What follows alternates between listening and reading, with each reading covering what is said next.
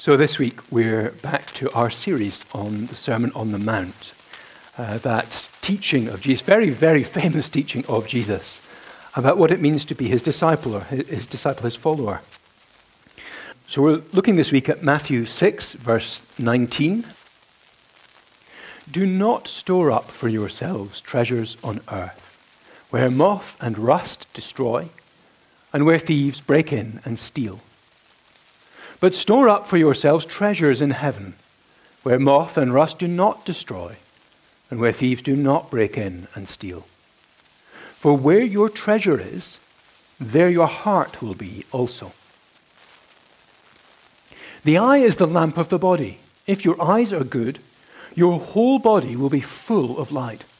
But if your eyes are bad, your whole body will be full of darkness.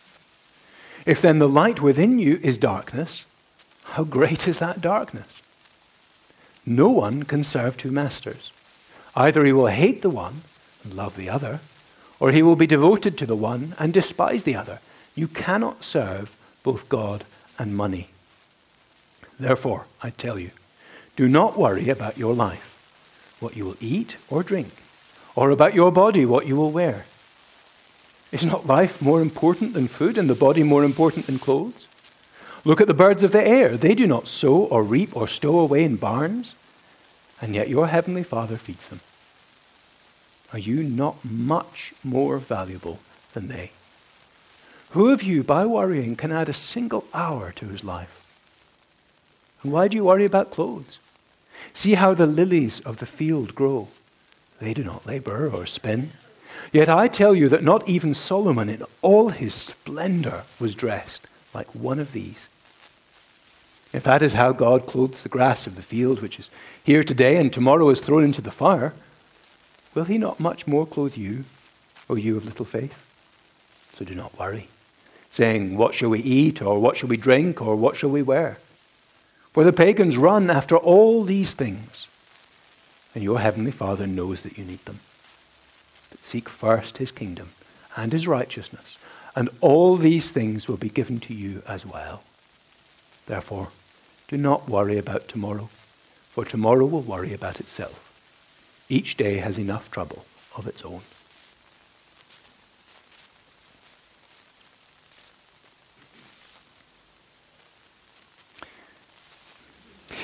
If uh, you were to join my son's primary five class, you would discover a lot of the chat at the moment is about YouTube, and specifically about how many, many of the kids, as their main current fantasy, would like to start a YouTube channel on which they would play games and because of their great and immense skill in playing those computer games and the wonderful witty chat that they would have in doing them, so many people, min- millions of people, would subscribe to their YouTube channels that they would, in the process, become millionaires.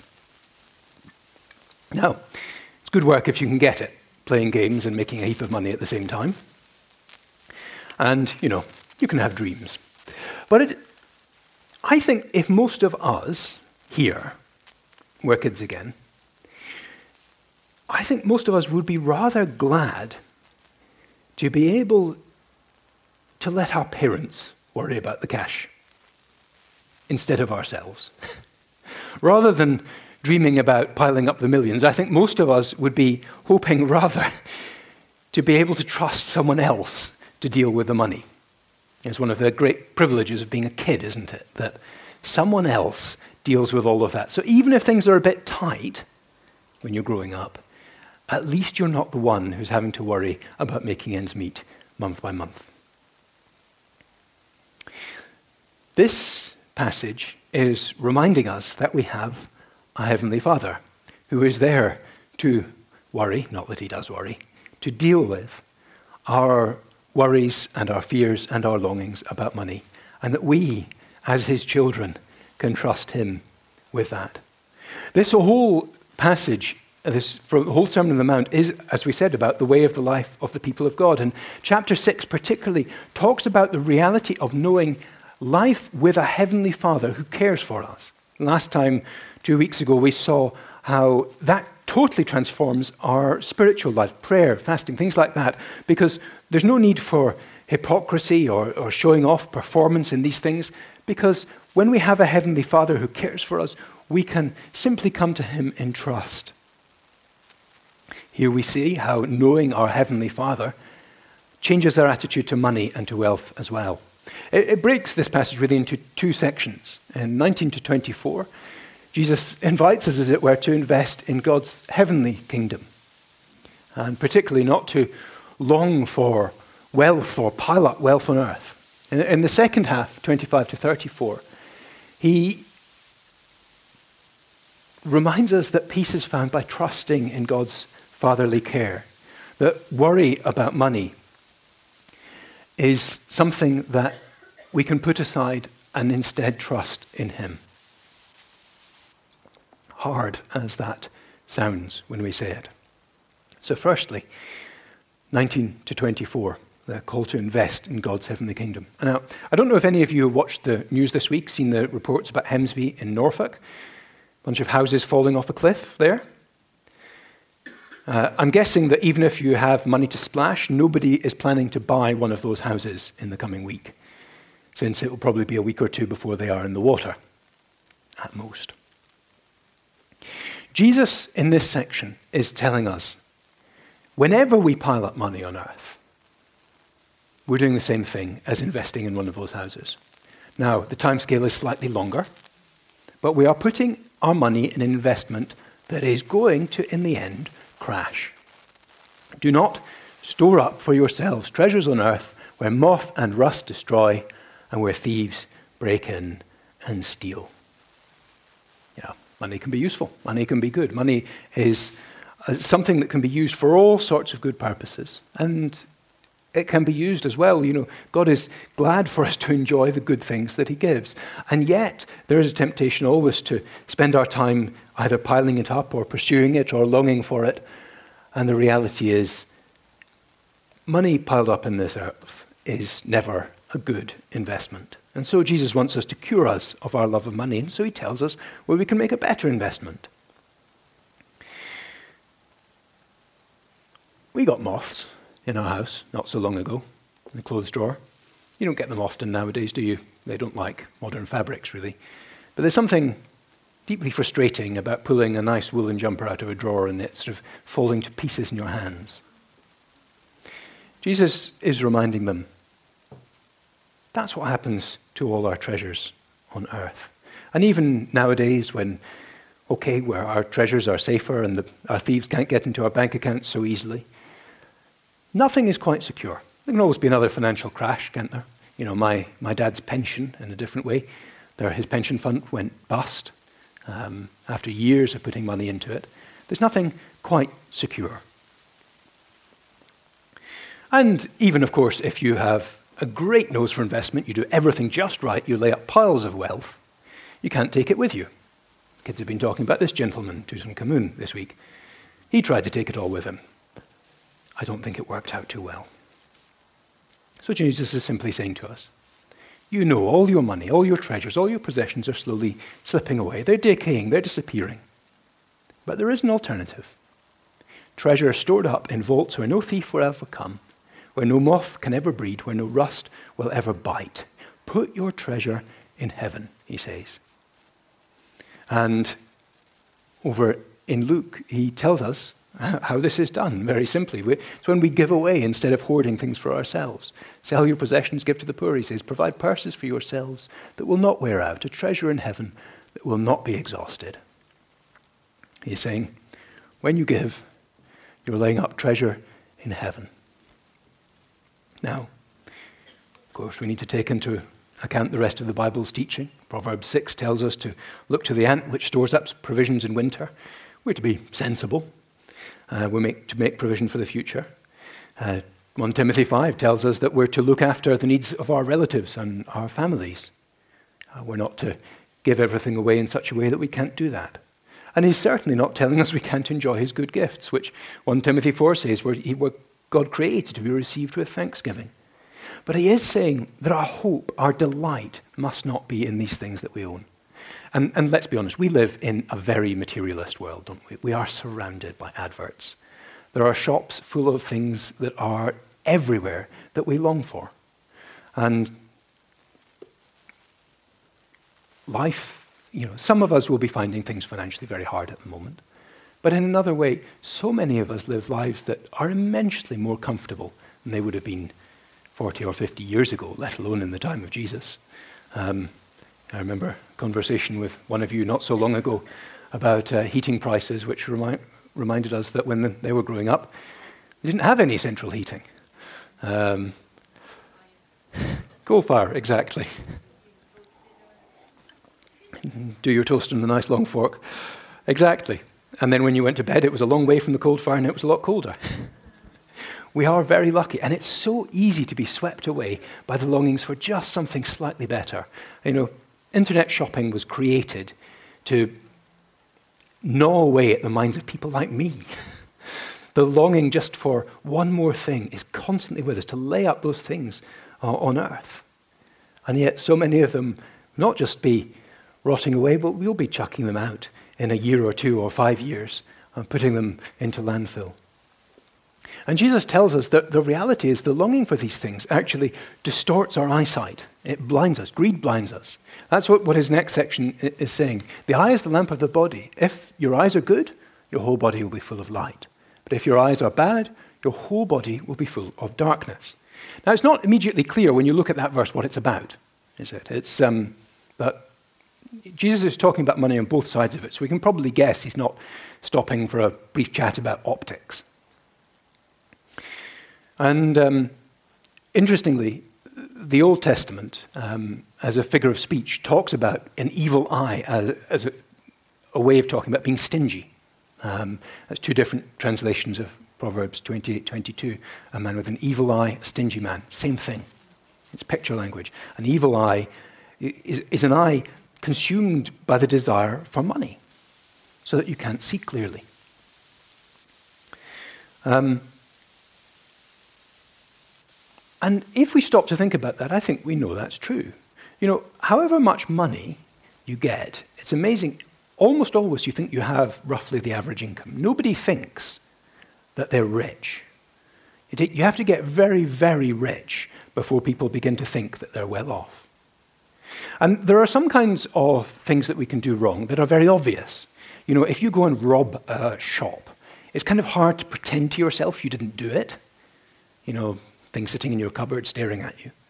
But when you're greedy, it's so easy to convince yourself, well, I needed that, or everyone else has it, or it's just normal, or. And the justifications go on and on, don't they? It's so easy the more we have money, the more we are blinded by it. And Jesus tells us that the danger of that blinding is that it leads us directly away from serving God. He tells us we cannot live with money as our master and God as our master at the same time, and that's the temptation. The temptation is to think, I need to make sort of balanced investments in life. I should have some cash invested in heaven, you know, nice, secure, long term stocks there. And, but some short-term things as well that you know, I can enjoy, you know, balanced portfolio, reduce your risk and improve your gains. But he just says, no, no, no. Money so easily becomes our master. It so easily becomes the thing we think about that drives our decisions more than anything else. It becomes the boss. And if you have two part time jobs in modern economy, you, you can do that, sure. But try to have two full time jobs where you actually have to turn up for work things go sour a little quicker, don't they? You cannot serve both God and money. And we're constantly tempted to. We're tempted to serve God on Sundays and money on weekdays. God with our lips and money in our hearts. But money ought to be our servant and God's servant rather than our master. Now, the second part of the chapter of this section, rather, 25 to 34, talks more, not so much about the temptation to wealth, that's what we've just been talking about, but the temptation to worry. Now, the, thing, the trouble with money, of course, is that if you've got it, it has its temptations. But if you don't have it, it doesn't stop you thinking about it, does it? Not having money often drives worry and fear. And Jesus goes on to talk about that. And he, the important thing to notice in this is he starts by saying, Therefore I tell you. This is carrying on from what he said before. These are not separate topics. Because of what I've said, because of what I've said about the importance of building up your investments in heaven and not on earth, the priority of thinking about our, your, your eternal, your heavenly life, your, your greater purpose in life, don't worry. Don't worry about your life. He says, Your life is bigger than food or drink. Um, food and drink, he's talking to a bunch of peasants in ancient Palestine. These are the big expenses they had food and clothes. That's, that's what they worried about day to day. And most of us, uh, probably um, most of the time, can be fairly sure of a solid meal in the evening. Most of us can be fairly sure we'll have something to keep us warm, even if it isn't quite as stylish as we'd like. And yet, these are still things that you watch adverts on your TV or think about what you long for, they, they are still things that drive so much of our worry and our longing, aren't they? It's, you have a bit more money, it's so easy to just buy slightly better food, just get that, fill up that cupboard with slightly more stuff from M&S and slightly less from Aldi. And uh, clothes, well, it's very, very easy to blow an awful lot on how you look, isn't it? As you can tell, I haven't been managing that recently, but anyway. He says, Don't worry. Why? Because your life is more important than these things. Not that you don't have to work for them. Jesus is realistic. He knows you have to work for them. You need these things. And he, and he does say that later in the passage. But he says, Remember, you have a higher purpose. You have more to live for than these things. And it's so easy to be reduced to just fretting and thinking about these things all the time and to forget the bigger issues of life, the, the things that you were made for by your Heavenly Father. You don't live to eat, you eat to live. And so he's reminding us to find purpose in what we're made for, not in those things that he made to help us serve that purpose. And Jesus then, he, he illustrates uh, what he's saying. He, he says, Look at the birds of the air. They don't sow or reap or store away in barns, and yet your heavenly Father feeds them. God cares a whole lot more about you than he does about birds. He is your Father if you are Jesus' disciple. He cares about you like a father. So he's going to look after you better than he looks after the birds of the air. Now, it's an interesting illustration, this, because, you know, if you've been watching the birds recently, as I was yesterday in the park, they still, you know, work for their food in a sense, don't they? You know, they, they still have to go and pick up what they eat and drink. And it's not as if they just sit with their mouths open. And Jesus, again, he knows we have to work for what we need. And yet, they don't worry and fret about it in the way that we do. They don't have all that constant thought about the years to come, all that worry that, as Jesus reminds us, can't add a single hour to our lives. And he says, Don't worry uh, about our clothes either. Look at the lilies of the field. They don't labor or spin. I tell you that even Solomon in all his splendor was dressed like one of those. So the greatest king of Israel in all his splendor and his glory wasn't as beautiful as a lily that grows wild in the fields where Jesus would have walked. Jesus saying, Your Father cares more about you than he cares about these birds and these flowers. Now, it isn't Jesus' main point, but you go out and spend time genuinely watching the birds and the flowers, it will reduce your stress and worry. You know, there's plenty of studies to show that. Spending time in the park, going for a walk in the park, will reduce your stress. And part of it is simply natural, but part of it is just that reminder. And I think this is beginning to get to what Jesus is saying. That reminder that actually not everything depends on me. Not everything depends on what I do and my work. There's a whole world of beauty out there. And if we know that our Heavenly Father made it and see His generosity and the, the overflowing way that He fills this world with life and beauty and goodness, it's a reminder that we don't have to be continually fretting in the way we so easily do.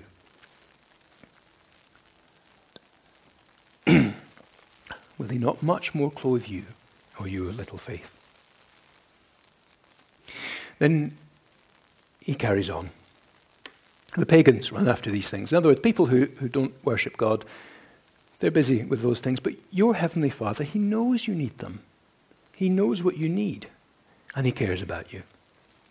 But seek first His kingdom and His righteousness, and all these things will be given to you as well.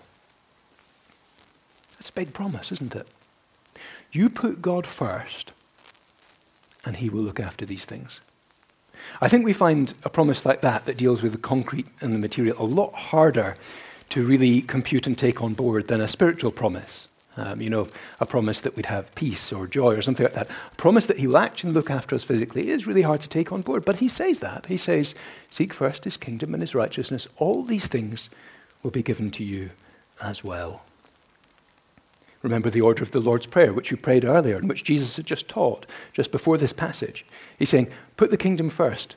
May your kingdom come. That's what comes first in the Lord's Prayer. And then later on comes that, Give us today our daily bread. Now, Jesus is not being unrealistic once again. Um, when he says, Do not worry about tomorrow, he doesn't say, Because nothing bad will happen. He says, Tomorrow will worry about itself. Each day has enough trouble of its own. Is that true? Is there enough trouble most days? yeah. Most of us, fairly confident we'll meet enough trouble. Jesus knows there's going to be trouble. He promises us trouble. But he's saying, don't worry about it, because in the midst of it, firstly, your worrying won't do any good. And secondly, God will still look after you even in the middle of that trouble. He's not suggesting we go around singing Hakuna Matata. And maybe the care he gives us isn't exactly the style that we're looking for. You know, maybe perhaps we would like a few more things from M&S than, uh, than he's giving us right now. Maybe there'll be genuinely hard times. The, the Apostle Paul, he could write, you know, he was faithful to God. He was seeking God's kingdom first. He could write, I could, I've known hunger and thirst. I've often gone without food. I've been cold and naked. So there can be hard times. And yet, I think what Jesus is saying here is very simply seek first his kingdom. I will give you what you need to seek that kingdom. I will need you, give you what you need to direct your life to that heavenly life, which is far better and far more wonderful.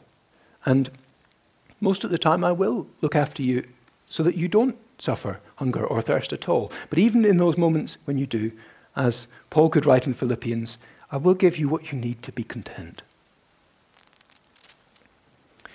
And so, for us, let's remember we have a Heavenly Father. Do not be anxious about everything, but in everything, by prayer and petition, with thanksgiving, present your requests to God. That was Paul's teaching. And then the peace of God, which transcends all understanding, will guard your hearts and your minds in Christ Jesus. Jesus promises that if we seek first his kingdom, he will look after us. He genuinely will look after you.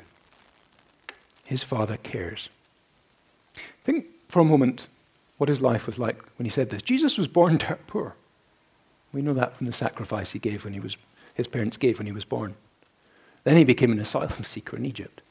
Then he worked as a carpenter. You know, it's not a, probably a wealthy job very likely, since Joseph doesn't turn up much more in the Bible story, he, his dad died while he was still working at home and he had to worry about a large family.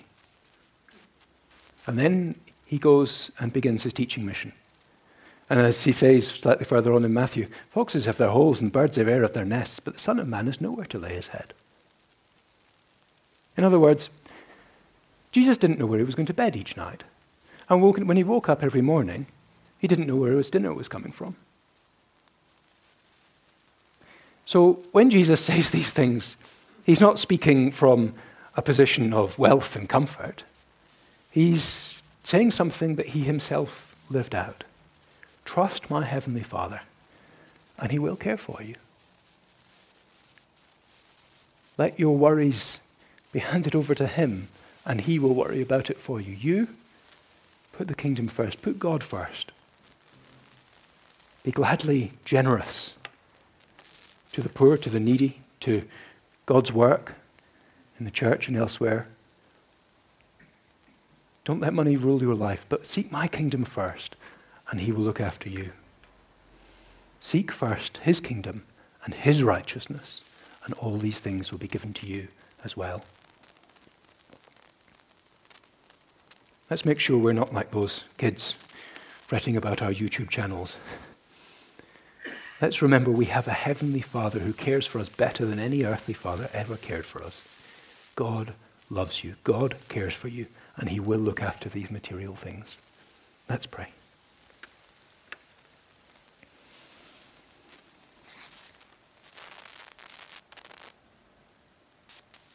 Dear Father, the, this passage will have different things to say to different people here. Some of us are tempted to store up more money than we need. We're tempted to spend more than we need, to be greedy and spend it on ourselves rather than giving and loving and serving. Others are full of worry and fret because they don't know how they're going to make ends meet. I pray that whoever we are and whatever we're dealing with, you would let that promise sink deep into our souls. That if we put you and your kingdom first, you will look after us. Give us wisdom and grace to know how to handle our money, but above all, help us to trust you as a Father who cares and loves, and to put your kingdom first. In Jesus' name, Amen.